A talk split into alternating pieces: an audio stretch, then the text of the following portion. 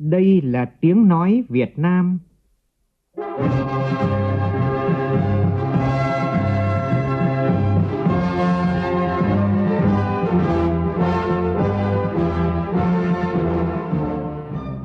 là tiếng nói Việt Nam, phát thanh từ Hà Nội, thủ đô nước Cộng hòa xã hội chủ nghĩa Việt Nam.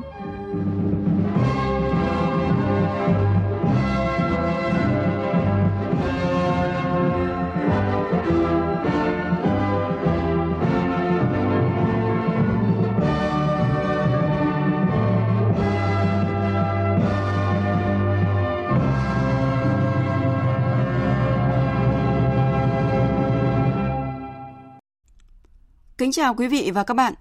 Mời quý vị và các bạn nghe chương trình Thật sự trưa của Đài Tiếng Nói Việt Nam. Chương trình có những nội dung chính sau đây.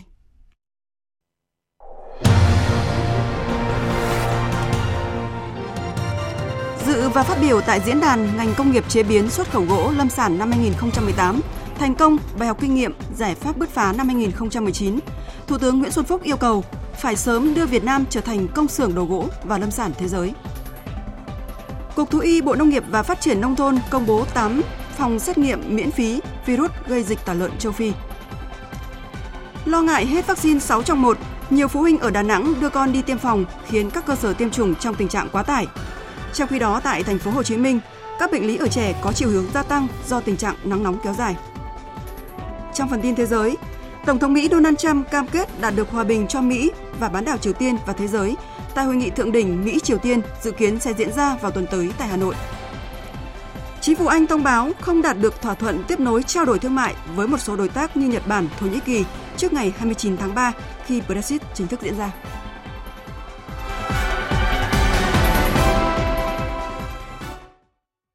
Bây giờ là nội dung chi tiết. Sáng nay tại Hà Nội, Thủ tướng Chính phủ Nguyễn Xuân Phúc, Phó Thủ tướng Chính phủ Trịnh Đình Dũng, Bộ trưởng Bộ Nông nghiệp và Phát triển Nông thôn Nguyễn Xuân Cường chủ trì diễn đàn ngành công nghiệp chế biến xuất khẩu gỗ lâm sản năm 2018, thành công, bài học kinh nghiệm, giải pháp bứt phá năm 2019. Cùng tham dự diễn đàn có gần 600 đại biểu là đại diện các bộ ngành trung ương, địa phương, một số đại sứ quán, tổ chức quốc tế, tổ chức phi chính phủ, tổ chức chính trị xã hội, các hiệp hội và trên 300 doanh nghiệp chế biến xuất khẩu gỗ và lâm sản. Phát biểu tại diễn đàn, Thủ tướng Nguyễn Xuân Phúc đặt ra mục tiêu phải sớm đưa Việt Nam trở thành công xưởng đồ gỗ và lâm sản thế giới.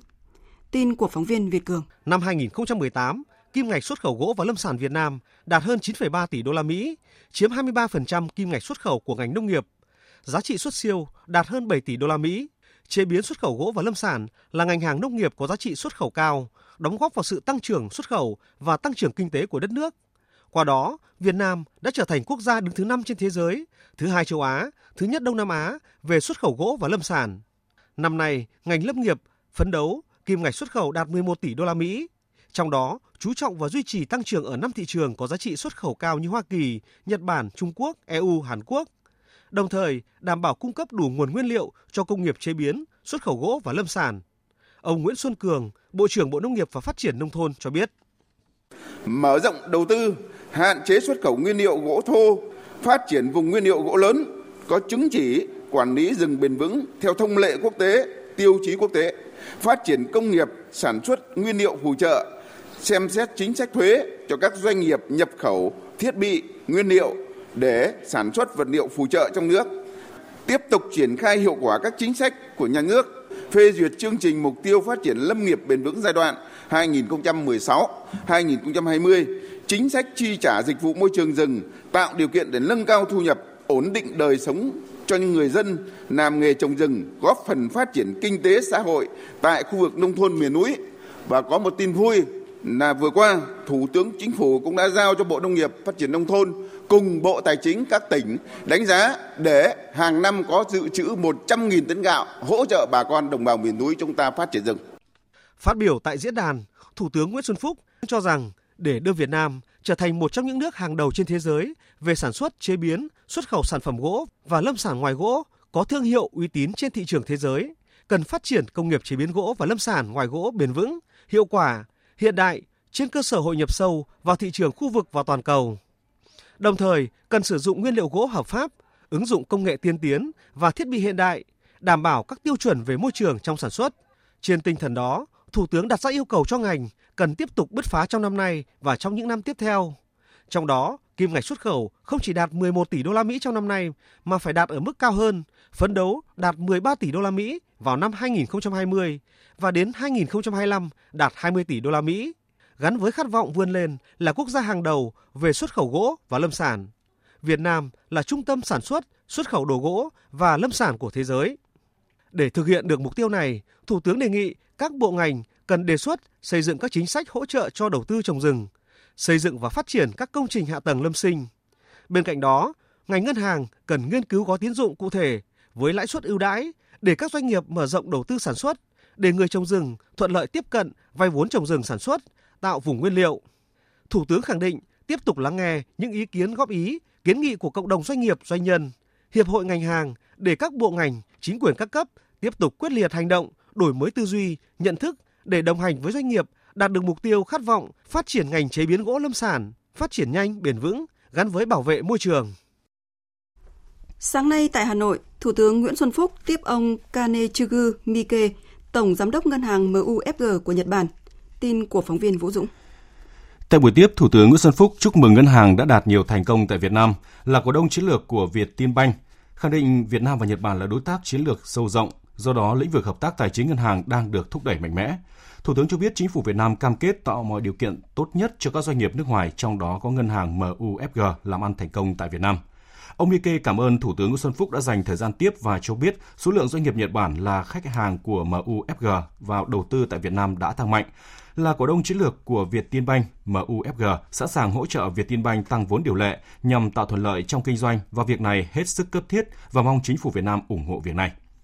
Đánh giá cao ý kiến của ông Mike nêu ra, Thủ tướng Nguyễn Xuân Phúc khẳng định chính phủ Việt Nam rất coi trọng sự hợp tác giữa MUFG với Vietinbank. Thủ tướng mong muốn ông Mike tiếp tục hỗ trợ Vietinbank nâng cao năng lực quản trị, chất lượng dịch vụ hơn nữa.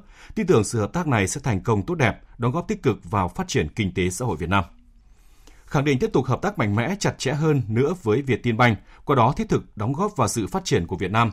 Ông Mike mong muốn chính phủ Việt Nam tạo điều kiện cho các ngân hàng tổ chức tài chính quốc tế tham gia đầu tư mạnh mẽ vào lĩnh vực ngân hàng ở Việt Nam. Ông Mike cũng khẳng định việc chính phủ Việt Nam tổ chức các hội nghị xúc tiến đầu tư như đã từng làm ở Nhật Bản là hết sức quan trọng và cần thiết. Hy vọng chính phủ tiếp tục tổ chức những sự kiện này với quy mô lớn hơn. Vào sáng nay, đoàn công tác của Ban Tổ chức Trung ương do ông Phạm Minh Chính, Ủy viên Bộ Chính trị, Bí thư Trung ương Đảng, trưởng Ban Tổ chức Trung ương đã có buổi làm việc với Đảng ủy phường Tân Chính, Ban Thường vụ Quận ủy Thanh Khê, thành phố Đà Nẵng về công tác xây dựng Đảng. Tại buổi làm việc, ông Phạm Minh Chính đề nghị cán bộ địa phương trả lời nội dung chính của các nghị quyết về công tác xây dựng Đảng. Nhiều cán bộ không trả lời được tiêu đề các nghị quyết quan trọng về công tác xây dựng Đảng – Ông Phạm Minh Chính yêu cầu cán bộ làm công tác xây dựng Đảng phải nắm vững nội dung chính các nghị quyết của Đảng để đưa nghị quyết vào cuộc sống. Tin của phóng viên Thanh Hà, thường trú tại miền Trung. Báo cáo với đoàn công tác, đại diện đảng ủy phường Tân Chính, quận Thanh Khê cho biết, phường đã thực hiện tốt việc tinh giản biên chế. Hiện tổng số cán bộ công chức và hoạt động không chuyên trách ở phường là 37 người, so với chỉ tiêu giao là 47 người phường tiến hành sắp xếp 72 tổ dân phố xuống còn 36 tổ dân phố, quy mô 60 đến 90 hộ. Đảng ủy phường Tân Chính đề nghị các cấp thẩm quyền nghiên cứu thống nhất một loại hình cán bộ công chức xã phường, không phân biệt công chức xã phường và người hoạt động không chuyên trách xã phường. Thực hiện chế độ liên thông trong công tác điều động luân chuyển cán bộ từ xã phường lên cấp trên hoặc ngược lại theo yêu cầu nhiệm vụ và năng lực công tác. Đảng ủy phường Tân Chính quận Thanh Khê cũng đề nghị xem xét lại việc lấy ý kiến đánh giá chéo của chi ủy, đảng ủy cơ sở vì không đủ thông tin về đánh giá. Việc đánh giá này còn mang tính chủ quan, chưa sát thực tế. Ông Lê Tấn Dũng, bí thư đảng ủy phường Tân Chính cho biết, hướng dẫn của ban tổ chức trung ương về một số vấn đề cụ thể thi hành điều lệ đảng, quy định về công tác phát triển đảng viên đang gặp nhiều khó khăn khi triển khai thực hiện. Bởi vì thực tế là trong quá trình phát phường đô thị thì thanh niên là có điều kiện được học hành. À, sau khi tốt nghiệp về có thể là có làm việc các doanh nghiệp tư nhân thì thường là ký hợp đồng từ 12 tháng trở lên. Nhưng mà như vậy thì địa phương lại vướng vào cái vấn đề đó là không kết nạp được động viên à, ở khu dân cư.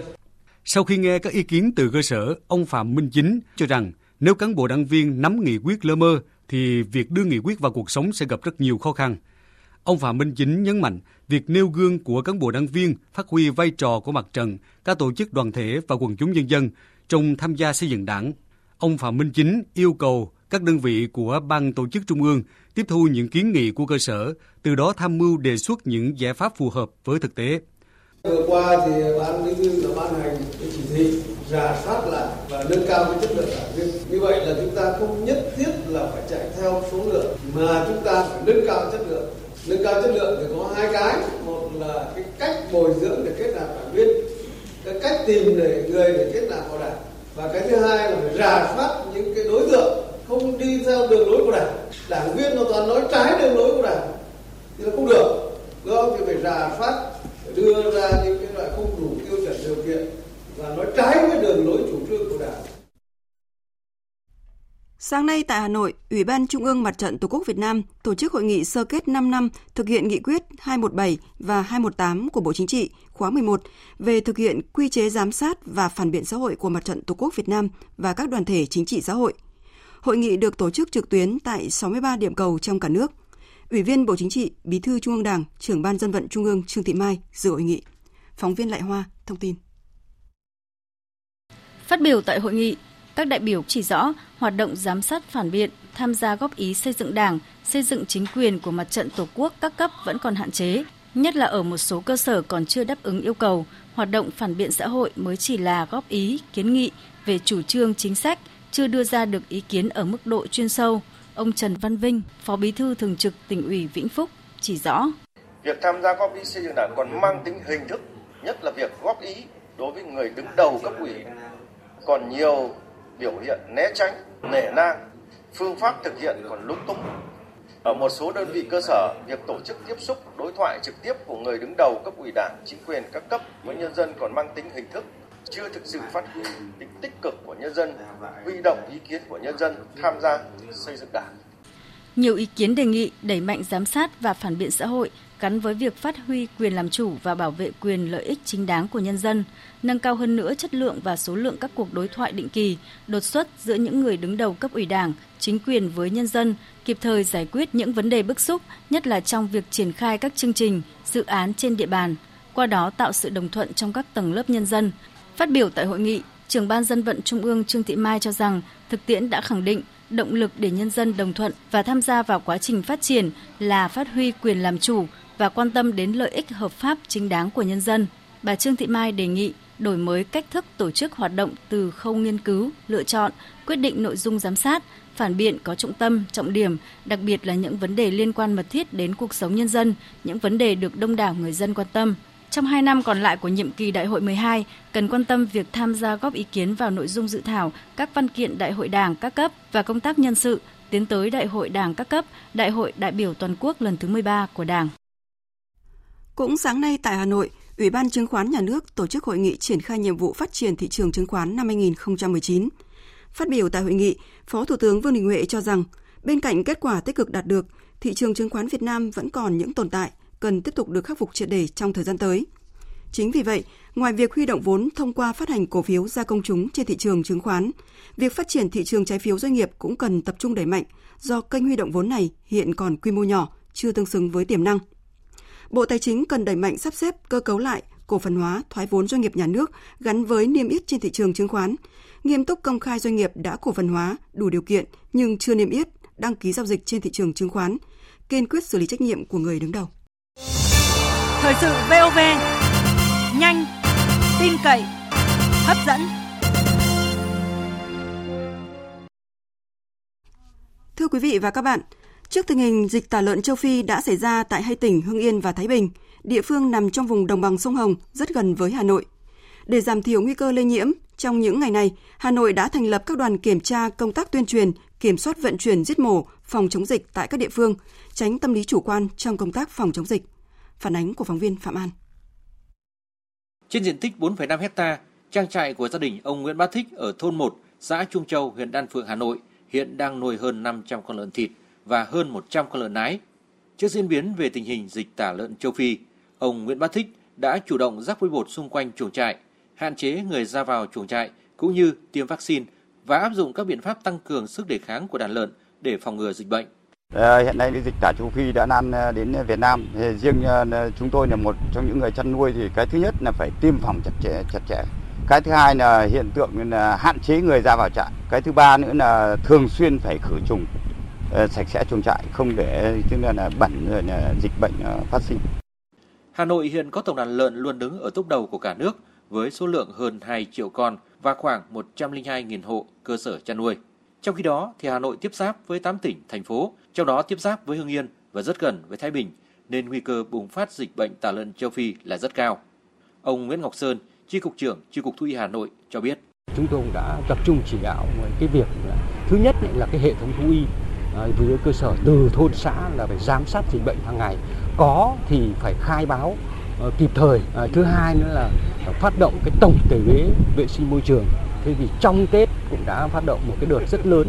Ờ, một cái biện pháp nữa là tăng cường cái quản lý kiểm dịch động vật và sản phẩm động vật, đặc biệt là cái các cái cơ sở giết mổ lấy mẫu xét nghiệm để mà chẩn đoán xét nghiệm nhanh về cái dịch bệnh. Để chủ động phát hiện dịch tả lợn châu Phi và virus lây lan, Cục Thú y Bộ Nông nghiệp và Phát triển Nông thôn đã huy động 8 phòng thí nghiệm trong cả nước xét nghiệm miễn phí các mẫu bệnh phẩm từ lợn của các địa phương. Phóng viên Đài Tiếng Nói Việt Nam thông tin. 8 phòng thí nghiệm của Cục Thú y tham gia xét nghiệm miễn phí dịch tả lợn châu Phi gồm 7 phòng thí nghiệm của 7 chi cục thú y các vùng, từ vùng 1 đến vùng 7 ở các tỉnh thành phố như Hà Nội, Hải Phòng, Đà Nẵng, Cần Thơ, Đắk Lắk, thành phố Hồ Chí Minh và một phòng thí nghiệm của Trung tâm Chẩn đoán Thú y Trung ương. Cục Thú y có trách nhiệm xác định tác nhân gây bệnh động vật truyền nhiễm đối với các trường hợp bệnh mới như bệnh dịch tả lợn châu Phi. Các phòng thí nghiệm có thẩm quyền xét nghiệm chính xác và kịp thời phát hiện mầm bệnh có ý nghĩa rất quan trọng để có cơ sở tổ chức phòng chống bệnh đạt hiệu quả, hạn chế tổn thất về kinh tế cho người chăn nuôi, ngân sách nhà nước cũng như giảm ảnh hưởng xấu đến môi trường do phải tiêu hủy lợn bệnh.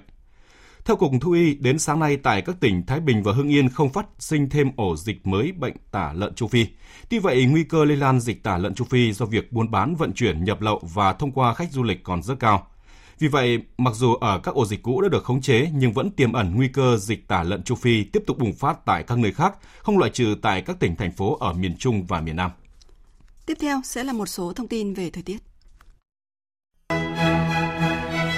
Thưa quý vị và các bạn, sáng nay không khí lạnh đã ảnh hưởng đến hầu hết các tỉnh phía Đông Bắc Bộ và một số nơi ở phía Tây Bắc Bộ và Bắc Trung Bộ. Dự báo là chiều và đêm nay, không khí lạnh sẽ ảnh hưởng đến các nơi khác ở Bắc Bộ, Bắc Trung Bộ và một số nơi ở Trung Trung Bộ. Do ảnh hưởng của không khí lạnh, ở các tỉnh phía Đông Bắc Bộ và Bắc Trung Bộ có mưa rải rác, trời rét và nhiệt độ thấp nhất phổ biến từ 15 đến 18 độ, vùng núi từ 12 đến 15 độ. Ở vùng biển phía Bắc của khu vực Bắc Biển Đông, gió Đông Bắc mạnh cấp 6, giật cấp 7 biển động. Phía Bắc Vịnh Bắc Bộ, gió mạnh cấp 5. Trong khi đó, miền Nam, thời tiết nắng nóng, nhiệt độ cao nhất là 34 độ.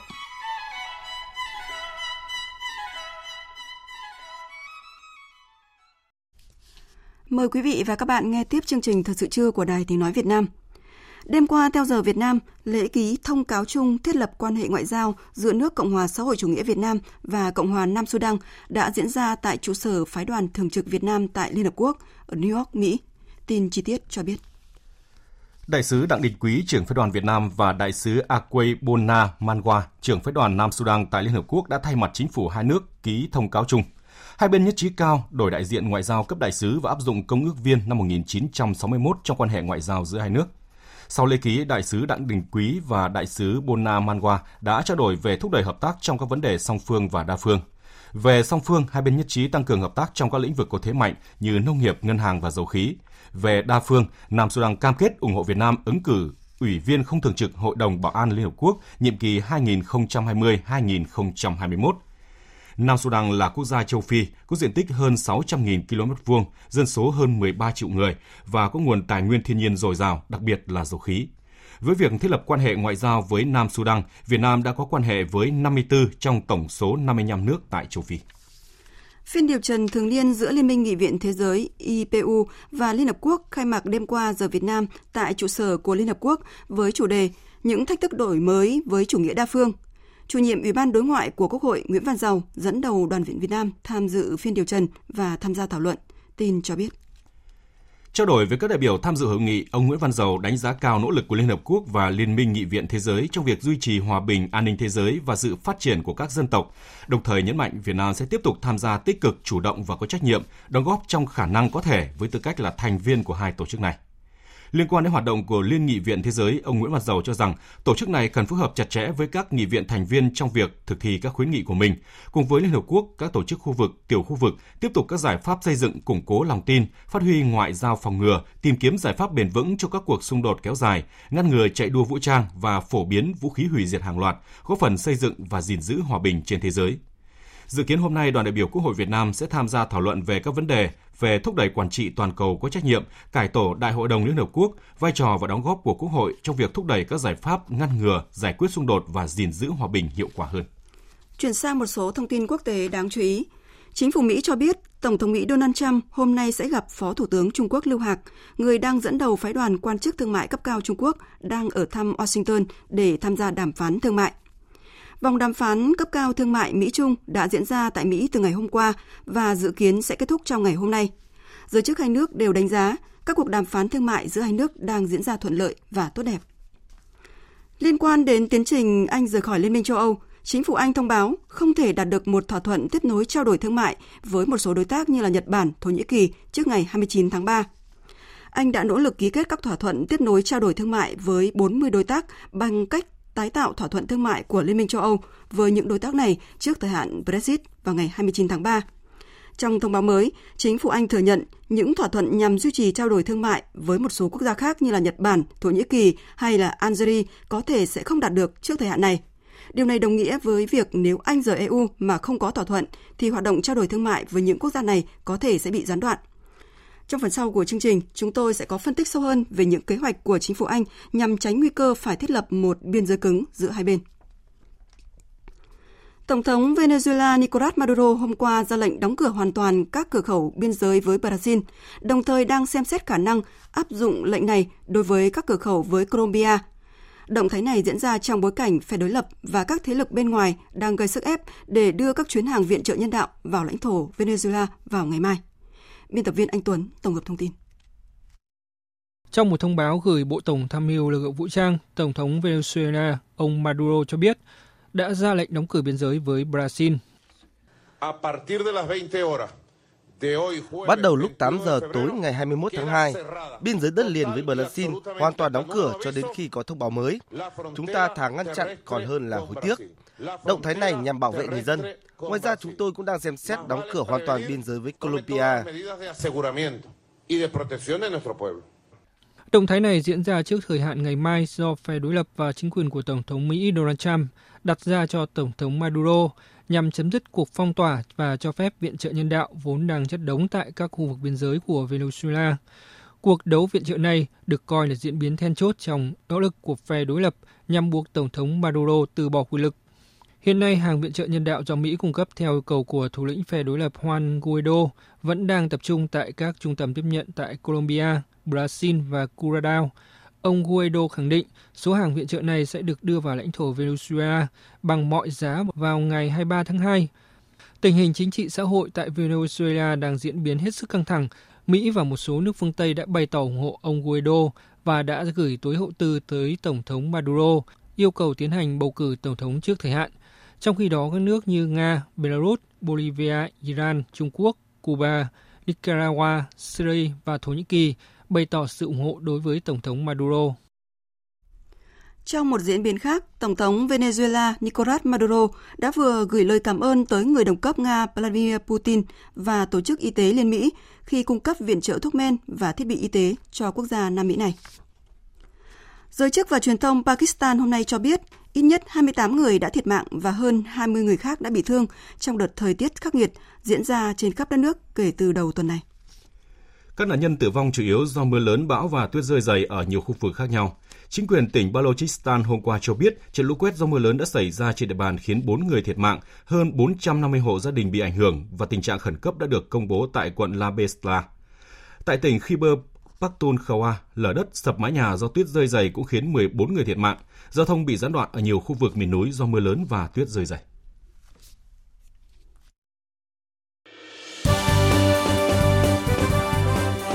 Thời sự tiếng nói Việt Nam Thông tin nhanh Bình luận sâu Tương tác đa chiều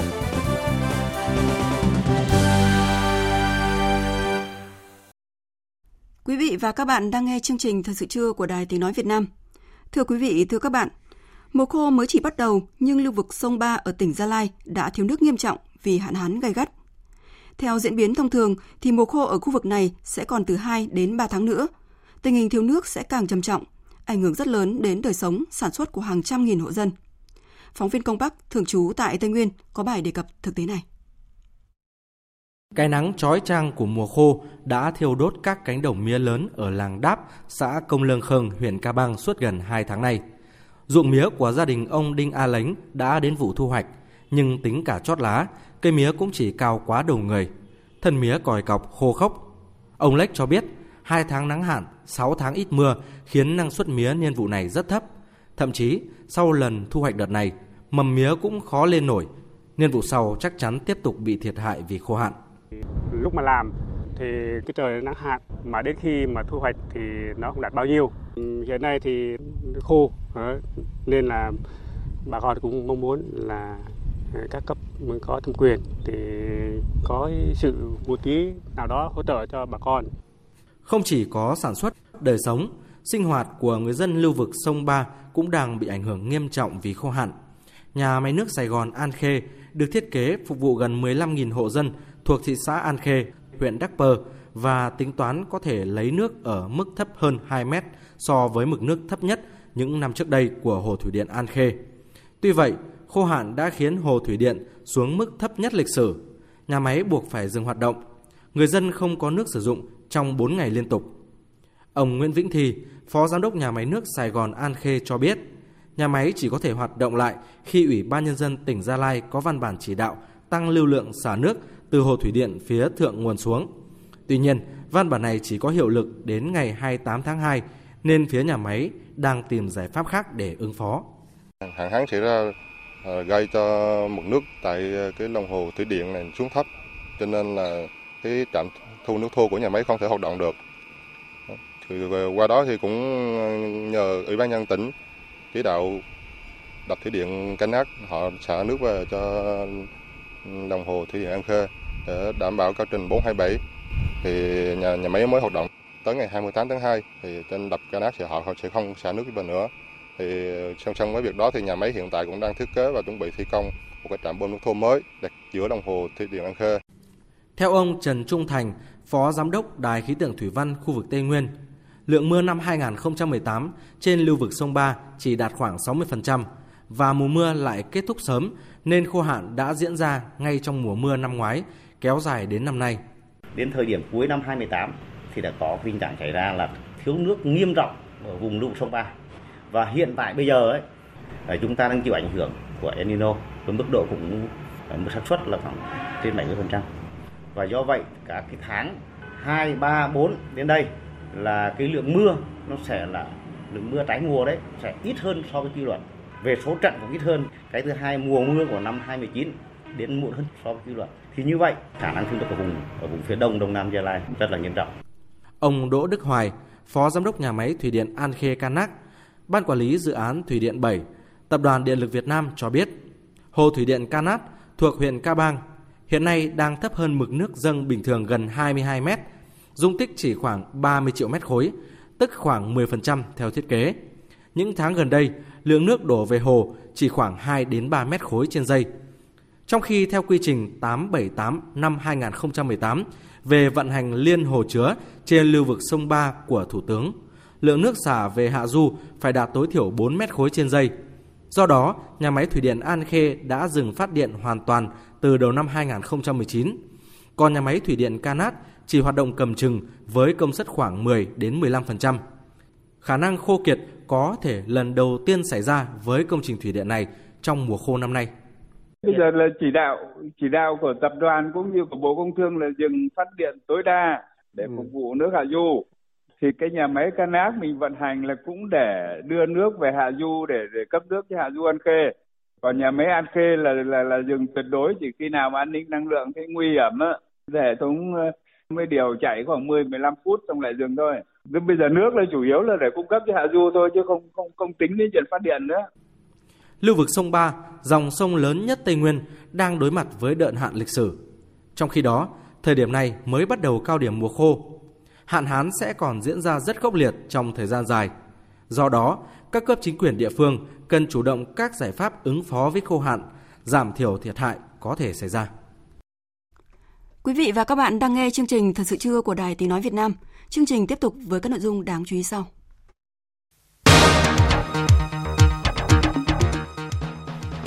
Lo ngại hết vaccine 6 trong 1, nhiều phụ huynh ở Đà Nẵng đưa con đi tiêm phòng khiến các cơ sở tiêm chủng trong tình trạng quá tải.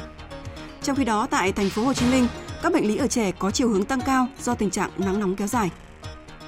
Tổng thống Mỹ Donald Trump cam kết đạt được hòa bình cho Mỹ, bán đảo Triều Tiên và thế giới tại hội nghị thượng đỉnh Mỹ Triều dự kiến sẽ diễn ra vào tuần tới tại Hà Nội.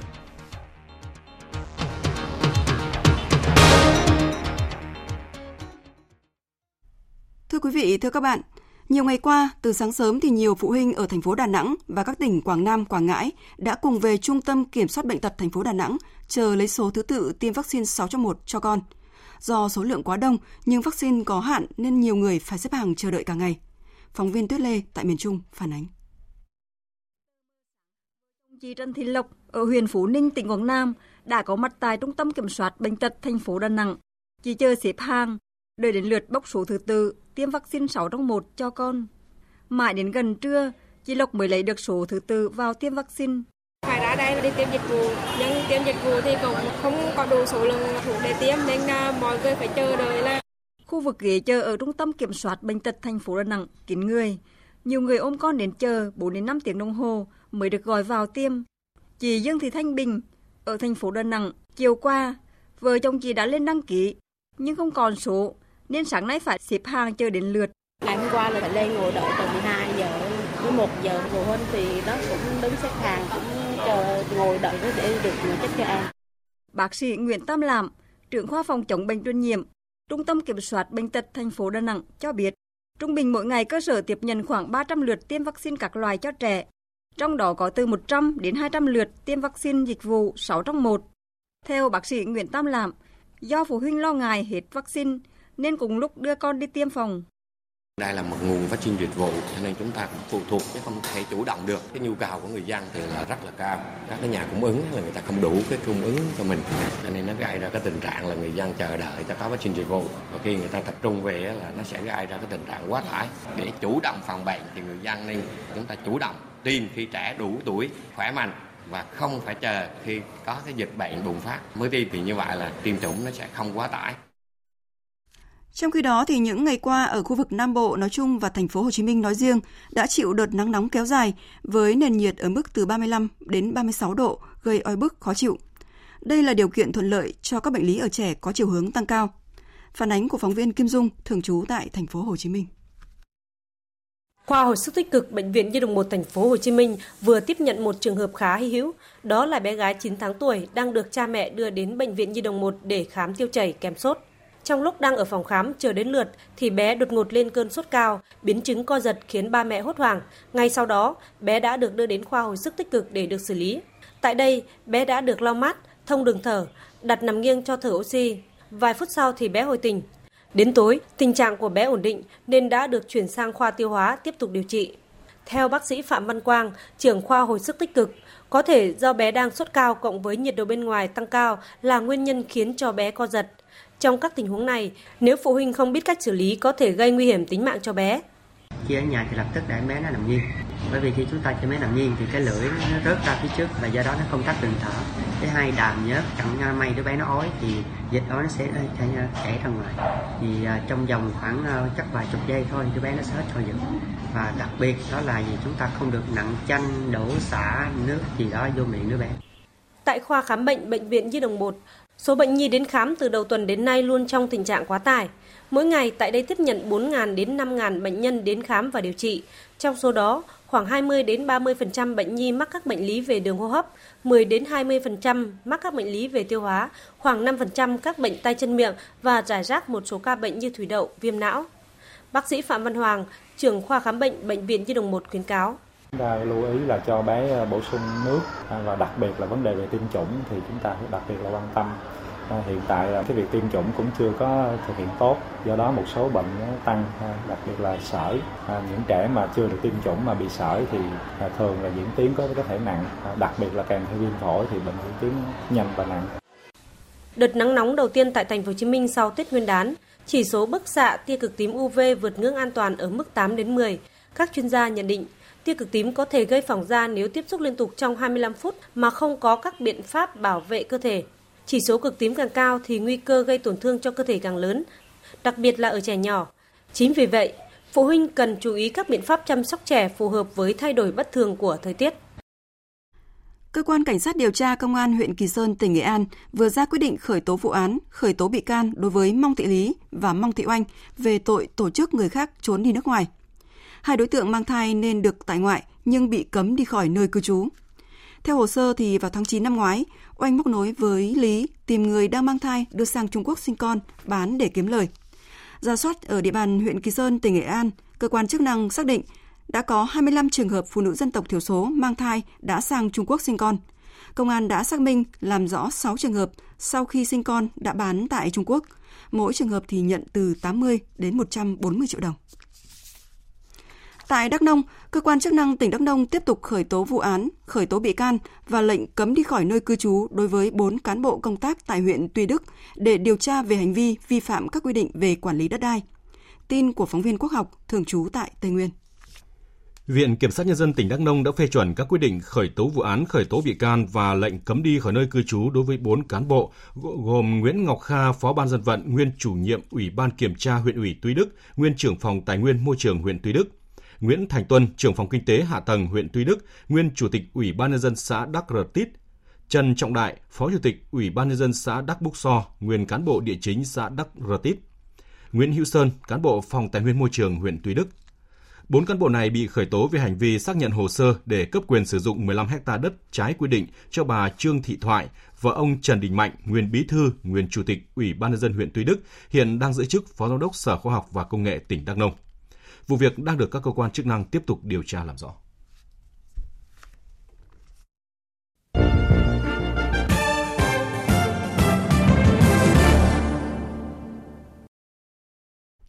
Chương trình Thời sự trưa tiếp tục với một số thông tin quốc tế.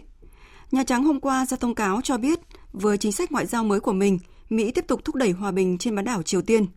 Thông tin từ Nhà Trắng cũng cho biết, Tổng thống Donald Trump cam kết đạt được hòa bình cho Mỹ, bán đảo Triều Tiên và thế giới.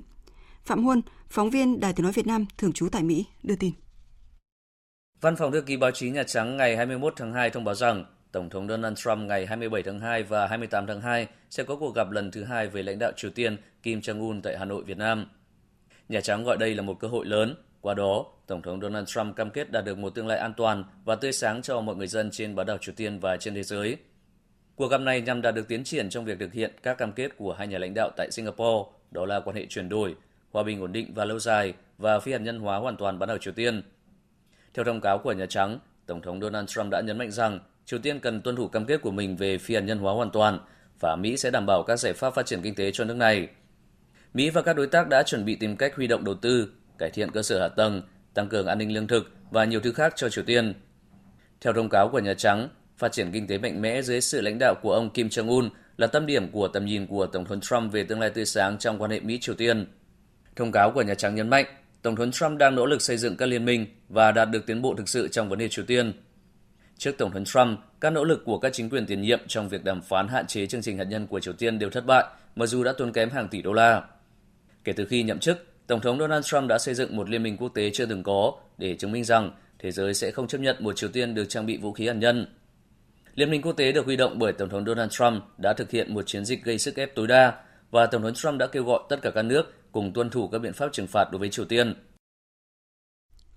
Càng gần đến thời điểm Anh chính thức rời Liên minh châu Âu vào ngày 29 tháng 3 tới, những cảnh báo cũng ngày một tăng về một hậu quả thảm khốc nếu hai bên không thể đạt được một thỏa thuận. Đây cũng chính là lý do khiến chính phủ của Thủ tướng Anh Theresa May không còn quá kỳ vọng vào khả năng có thể thay đổi thỏa thuận Brexit đạt được hồi cuối năm ngoái, mà thay vào đó dường như đang tìm kiếm những đảm bảo bổ sung nhằm tránh nguy cơ phải thiết lập một đường biên giới cứng giữa hai bên. Biên tập viên Thu Hoài tổng hợp thông tin.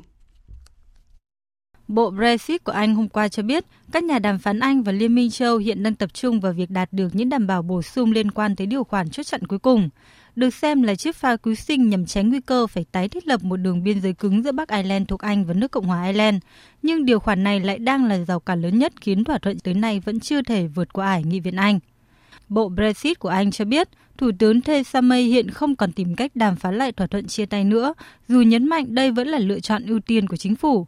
Thông cáo cũng nhấn mạnh sự cần thiết phải tiến hành những sửa đổi bổ sung đối với tuyên bố chính trị nhằm đi tới một thỏa thuận chấp nhận được đối với cả Anh và Liên minh châu Âu.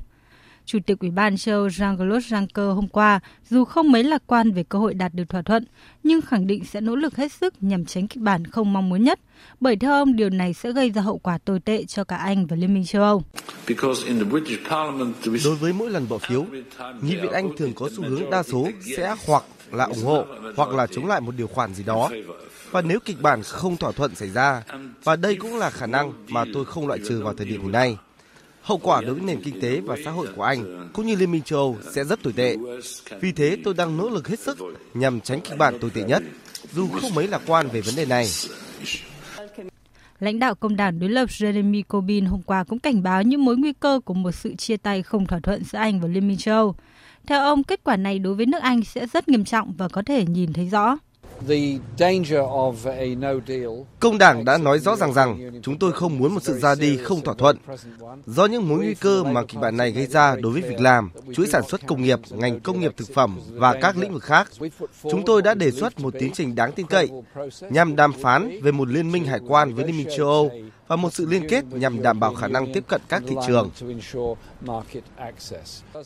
Theo Bộ trưởng Tài chính Anh Philip Hammond, các nhà lập pháp nước này có thể sẽ tiến hành bỏ phiếu về thỏa thuận Brexit ngay vào tuần tới.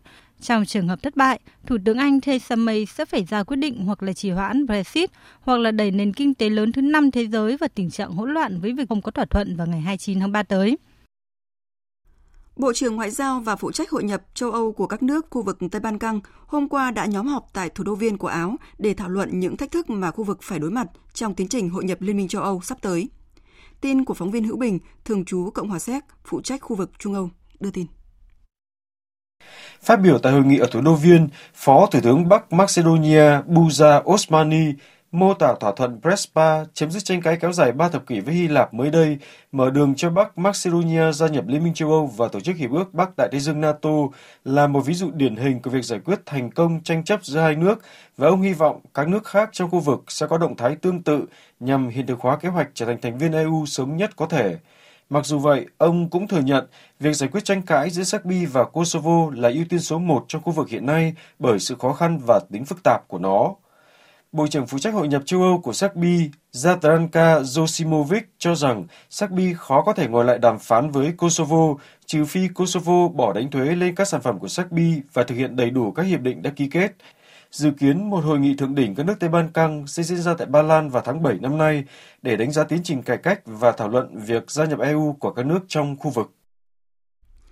Về cuộc đàm phán hòa bình với phái viên Mỹ tại Afghanistan dự kiến diễn ra tại Qatar vào tuần tới, các thủ lĩnh Taliban ở Afghanistan thông báo lãnh đạo chính trị mới của họ sẽ không tham dự.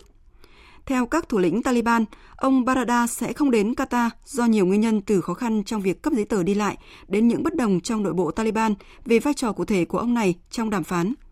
Là người đồng sáng lập Taliban, ông Barada được trả tự do khỏi nhà tù của Pakistan vào tháng 10 năm ngoái – Nhân vật này từng đứng đầu các chiến dịch quân sự của Taliban ở miền nam Afghanistan và bị nhóm tình báo Mỹ và Pakistan phối hợp bắt giữ vào năm 2010.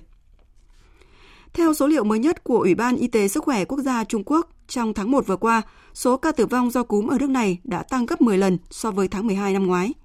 Tin của phóng viên Đài Tiếng Nói Việt Nam thường trú tại Bắc Kinh, Trung Quốc. Số liệu thống kê cho thấy, trong tháng 1, Trung Quốc có gần 610.000 ca mắc bệnh cúm, trong đó có 143 ca tử vong. Trong khi số liệu này của tháng 12 năm 2018 lần lượt là hơn 130.000 ca mắc bệnh và chỉ có 13 ca tử vong. Như vậy, số ca thiệt mạng do cúm ở Trung Quốc tháng 1 đã tăng hơn 10 lần so với tháng 12. Theo báo cáo tuần của Trung tâm Cúm Quốc gia Trung Quốc, mặc dù hoạt động của cúm tại các tỉnh miền Bắc và miền Nam nước này đã giảm, nhưng vẫn đang ở thời kỳ cao điểm lây nhiễm cúm vào mùa đông và mùa xuân. Trong đó, virus phổ biến là cúm A, gồm H1N1 và H3N2. Theo dự báo của Tổ chức Y tế Thế giới đưa ra tại hội nghị về vaccine cúm Bắc bán cầu năm 2019-2020 tổ chức tại Bắc Kinh mới đây. Mỗi năm, cúm mùa có thể gây ra 290.000 đến 650.000 ca tử vong, 3 triệu đến 5 triệu ca mắc bệnh nặng trên toàn cầu. Trong số đó, phụ nữ mang thai trẻ em, người già và những người mắc bệnh mãn tính là những đối tượng có nguy cơ mắc cúm cao với các triệu chứng nặng và dẫn đến tử vong. Cho đến nay, tiêm vaccine vẫn là biện pháp hữu hiệu nhất để phòng cúm và các biến chứng nghiêm trọng mà nó gây ra. Các quan chức Israel cho biết tàu vũ trụ đầu tiên của nước này hôm nay sẽ được phóng đi từ trung tâm vũ trụ Kennedy của Mỹ. Nếu thành công, tàu Brexit sẽ là tàu vũ trụ đầu tiên do tư nhân tài trợ đổ bộ lên mặt trăng. Theo thông báo thì tàu Brexit sẽ tách khỏi tên lửa đẩy Falcon 9 do Mỹ sản xuất lúc 1 giờ 45 phút theo giờ quốc tế.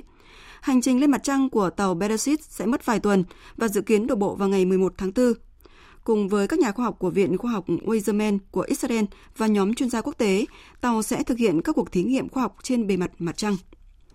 Còn thông tin từ Lầu Năm Góc của Mỹ cho biết, Mỹ đang tiến hành các chuyến bay do thám quân sự trong hai ngày 21 tháng 2 và 22 tháng 2 tại Nga. Đây là lần đầu tiên Mỹ thực hiện hoạt động này kể từ tháng 11 năm 2017 theo hiệp ước bầu trời mở. Máy bay mà Mỹ sử dụng là loại OC-135B được trang bị máy ảnh và đây là một trong các loại máy bay được phép cho phép theo Hiệp ước Bầu Trời Mở. Với hơn 30 thành viên, hiệp ước này cho phép các quốc gia thành viên được tiến hành các chuyến bay do thám, không vũ trang nhằm thu thập thông tin về lực lượng quân đội của nhau. Lầu Năm Góc cho biết Nga đã được thông báo về các chuyến bay này và trên mỗi chuyến bay của Mỹ có 6 quan sát viên của Nga nhằm giám sát quá trình bay. Vừa rồi là phần tin thời sự quốc tế. Chương trình Thời sự trưa sẽ tiếp tục với trang tin đầu tư tài chính và chuyên mục thể thao.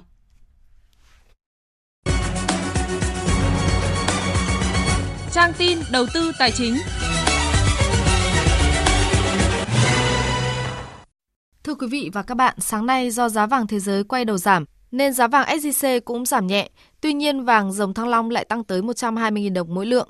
Cuối giờ sáng nay, công ty vàng bạc đá quý Sài Gòn niêm yết giá vàng SJC mua vào ở mức 36 triệu 900 000 đồng một lượng và bán ra 37 triệu 100 000 đồng một lượng. Tại Hà Nội, công ty trách nhiệm hữu hạn vàng bạc đá quý Bảo Tín Minh Châu niêm yết giá vàng dòng thăng long mua vào là 36 triệu 520 000 và bán ra là 37 triệu 270 000 đồng một lượng. Tỷ giá trung tâm giữa đồng Việt Nam với đô la Mỹ hôm nay được Ngân hàng Nhà nước công bố ở mức 22.906 đồng đổi 1 đô la Mỹ, tăng 3 đồng so với phiên hôm qua. Bộ Xây dựng vừa tổ chức hội nghị sơ kết triển khai đề án hoàn thiện hệ thống định mức và giá xây dựng. Năm ngoái, Bộ Xây dựng đã giả soát hơn 14.700 định mức xây dựng, loại bỏ khoảng 1.000 mức, sửa đổi hơn 3.200 mức, bổ sung 1.120 mức.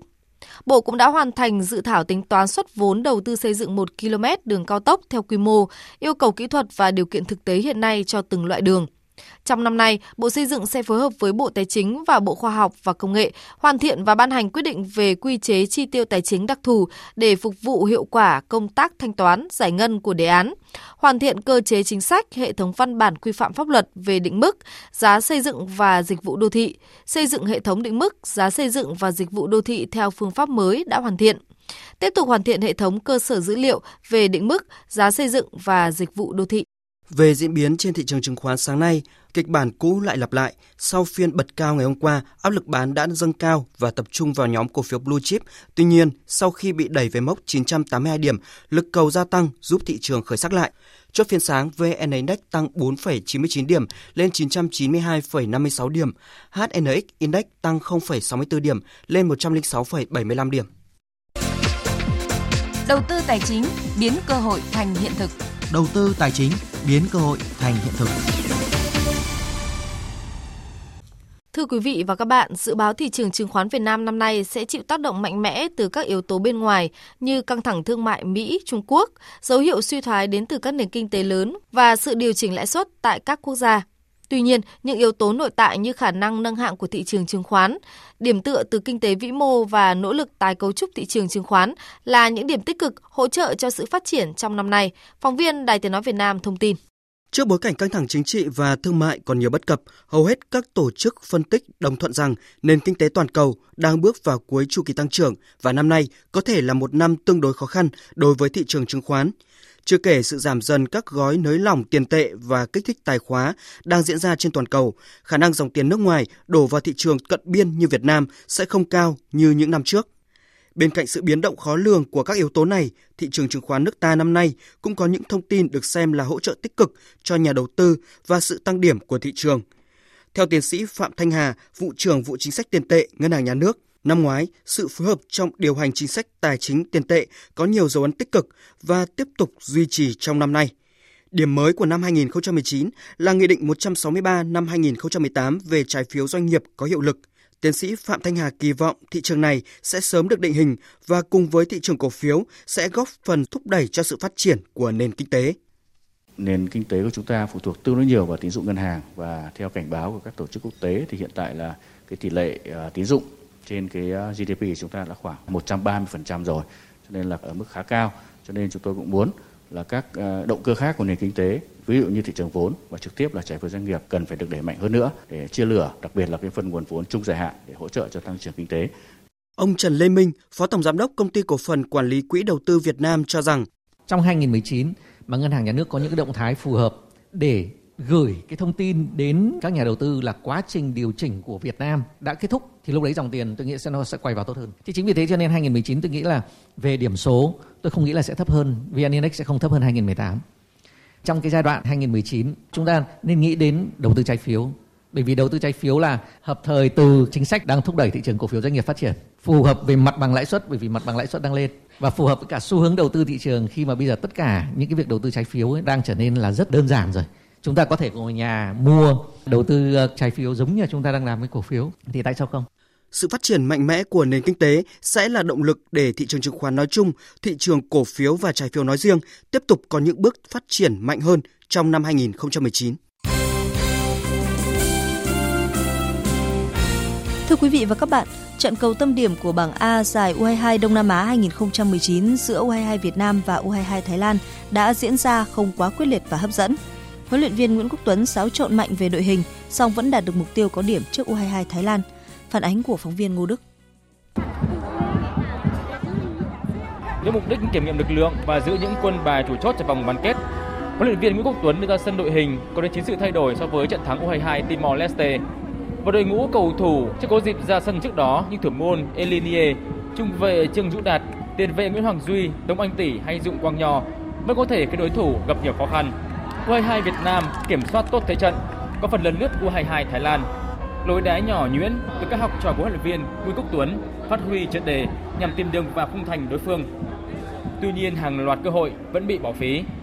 Đáng kể nhất là tình huống Xuân Tú thoát được bẫy Việt vị song lại không thể thắng được thủ môn Narichan trong pha đối mặt. Trong khi đó, các cầu thủ Thái Lan dường như mất bình tĩnh, nôn nóng trong xử lý.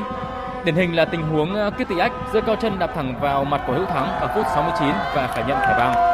Trong 10 phút cuối, tiền đạo Minh Bình vào thay cầu thủ chạy cánh Trung Quốc hy vọng tạo ra sự bất ngờ, song kết quả 0-0 vẫn được giữ nguyên cho đến hết trận đấu. Dù họp báo sau trận, huấn luyện viên Alexander Gama của U22 Thái Lan cho biết We come to win the game to try do our best. Today the Vietnam have more possession. Chúng tôi nhập cuộc bằng tinh thần thể hiện những gì tốt nhất, chơi bóng theo đúng phong cách của chúng tôi. Tôi hài lòng với các cầu thủ của mình và chúng tôi đang hướng đến trận bán kết. Các bạn hỏi tôi về trận chung kết với U22 Việt Nam ư? Lúc này, tôi chỉ nghĩ đến trận bán kết với U22 Campuchia. Hòa 0-0 với U22 Thái Lan, U22 Việt Nam có 7 điểm như đối thủ nhưng đứng đầu bảng A nhưng chỉ số phụ tốt hơn. Huấn luyện viên Nguyễn Quốc Tuấn bày tỏ sự hài lòng. Hôm nay là một cái trận đấu rất là cởi mở. Tuy nhiên trận đấu không có hai bên không có bàn thắng. Nhưng mà dù sao tôi cũng à, hài lòng về cái à, kết quả của trận đấu này. Đội Việt Nam vẫn ờ, đứng đầu bảng A. Thực sự ra bây giờ ờ, tôi không có quyền quyết định để chọn những cái đối thủ để đá tại vì những cái đội đó đá sau và người ta có một cái cái tính toán kết quả như nào tôi chỉ biết là bây giờ làm sao mình chuẩn bị thật tốt để chuẩn bị cho cái trận đấu bán kết mà thôi. Chiều qua, hai đội tuyển U16 và U19 nữ quốc gia có trận đấu tập trong thời gian đóng quân tại Trung tâm Đào tạo bóng đá trẻ Việt Nam, cùng chuẩn bị cho sự kiện vòng loại thứ hai của các giải nữ châu Á 2019. Kết quả chung cuộc U16 nữ giành chiến thắng với tỷ số 1-0 sau quả phạt penalty.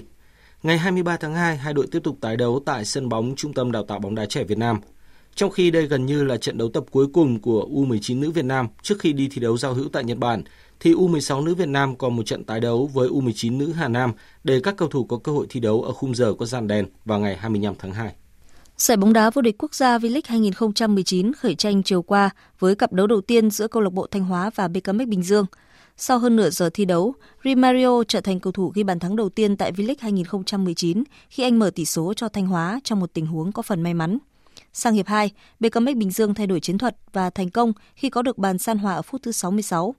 Một đều cũng là kết quả cuối cùng của trận đấu.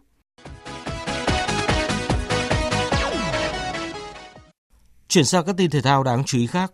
Tại giải cầu lông quốc tế đang diễn ra ở Lào, các tay vợt nữ Việt Nam đã thi đấu xuất sắc để giành vé vào tứ kết. Ở nội dung đơn nữ, Đinh Thị Phương Hồng và Nguyễn Thị Anh Thư đều có hai trận thắng liên tiếp. Đáng chú ý, Phương Hồng vượt qua hạt giống số 4 Disagupa của Mỹ với tỷ số 21-13, 21-12 ngay trận ra quân. Ngoài ra, cô còn cùng đồng đội Phạm Thị Khánh ghi tên mình vào tứ kết nội dung đôi nữ khi đánh bại cả hai đôi của Thái Lan. Từ ngày mùng 1 đến ngày mùng 3 tháng 3 tại Trung tâm Thể dục Thể thao tỉnh Quảng Bình sẽ diễn ra giải karate các câu lạc bộ mở rộng. Với sự tham gia của 6 tỉnh miền Trung, giải đấu quy tụ 500 vận động viên của 20 câu lạc bộ dự tranh 90 bộ huy chương ở nhiều nội dung khác nhau. Không chỉ nhằm phát triển bộ môn karate trong toàn tỉnh, giải còn đồng thời tạo điều kiện giao lưu cọ sát, học hỏi kinh nghiệm, giúp các vận động viên chuẩn bị tốt cho giải karate miền Trung Tây Nguyên lần thứ tư tại Thừa Thiên Huế.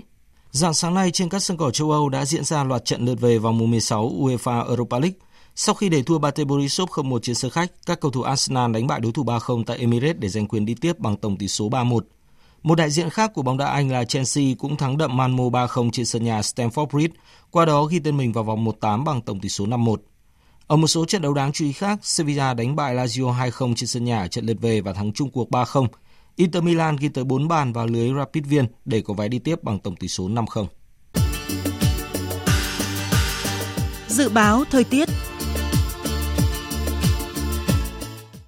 Phía Tây Bắc Bộ nhiều mây, có mưa vài nơi, riêng khu Tây Bắc ngày nắng, đêm không mưa, gió nhẹ, nhiệt độ từ 18 đến 26 độ, riêng khu Tây Bắc 27 đến 30 độ, có nơi trên 31 độ. Phía Đông Bắc Bộ nhiều mây, có mưa rải rác, gió Đông Bắc cấp 2, cấp 3, trời rét, nhiệt độ từ 15 đến 23 độ. Vùng núi, nhiệt độ thấp nhất từ 12 đến 15 độ. Các tỉnh từ Thanh Hóa đến Thừa Thiên Huế, nhiều mây, phía Bắc có mưa rải rác, phía Nam có mưa vài nơi, gió nhẹ. Phía Bắc đêm trời lạnh, nhiệt độ từ 19 đến 26 độ. Phía Nam, cao nhất từ 27 đến 30 độ. Các tỉnh ven biển từ Đà Nẵng đến Bình Thuận, có mây, chiều nắng, đêm có mưa rào và rông vài nơi, gió đông đến đông nam cấp 2, cấp 3, nhiệt độ từ 22 đến 32 độ. Khu vực Tây Nguyên, ngày nắng, chiều tối và đêm có mưa rào và rông vài nơi, gió đông cấp 2, cấp 3, nhiệt độ từ 18 đến 34 độ. Nam Bộ, chiều nắng, đêm không mưa, gió đông cấp 2, cấp 3, nhiệt độ từ 23 đến 34 độ, miền Đông có nơi trên 34 độ. Khu vực Hà Nội, nhiều mây có mưa rải rác, gió đông bắc cấp 2, cấp 3, trời rét, nhiệt độ từ 16 đến 23 độ. Dự báo thời tiết biển Bắc Vịnh Bắc Bộ có mưa rải rác, tầm nhìn xa trên 10 km, giảm xuống 4 đến 10 km trong mưa, gió đông bắc đến đông cấp 4, cấp 5. Nam Vịnh Bắc Bộ có mưa vài nơi, tầm nhìn xa trên 10 km, gió đông đến đông nam cấp 4, cấp 5. Vùng biển từ Quảng Trị đến Quảng Ngãi có mưa vài nơi, tầm nhìn xa trên 10 km, gió đông nam cấp 3, cấp 4. Vùng biển từ Bình Định đến Ninh Thuận không mưa, tầm nhìn xa trên 10 km, gió đông cấp 3, cấp 4. Vùng biển từ Bình Thuận đến Cà Mau không mưa, tầm nhìn xa trên 10 km, gió đông bắc đến đông cấp 4. Vùng biển từ Cà Mau đến Kiên Giang bao gồm cả Phú Quốc không mưa, tầm nhìn xa trên 10 km, gió đông cấp 3. Khu vực Bắc Biển Đông có mưa vài nơi, tầm nhìn xa trên 10 km, gió đông bắc đến đông cấp 4, cấp 5. Riêng vùng biển phía đông bắc mạnh cấp 6, giật cấp 7 biển động. Khu vực giữa Biển Đông không mưa, tầm nhìn xa trên 10 km, gió đông đến đông bắc cấp 4. Khu vực Nam Biển Đông có mưa rào vài nơi, tầm nhìn xa trên 10 km, gió đông bắc cấp 4, cấp 5. Khu vực quần đảo Hoàng Sa thuộc thành phố Đà Nẵng không mưa, tầm nhìn xa trên 10 km, gió đông bắc đến đông cấp 4. Khu vực quần đảo Trường Sa thuộc tỉnh Khánh Hòa không mưa, tầm nhìn xa trên 10 km, gió đông bắc cấp 4. Vịnh Thái Lan không mưa, tầm nhìn xa trên 10 km, gió nhẹ. Những thông tin thời tiết vừa rồi cũng kết thúc chương trình Thời sự trưa nay của Đài Tiếng Nói Việt Nam.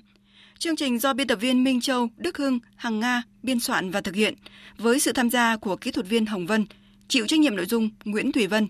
Cảm ơn quý vị và các bạn đã quan tâm theo dõi.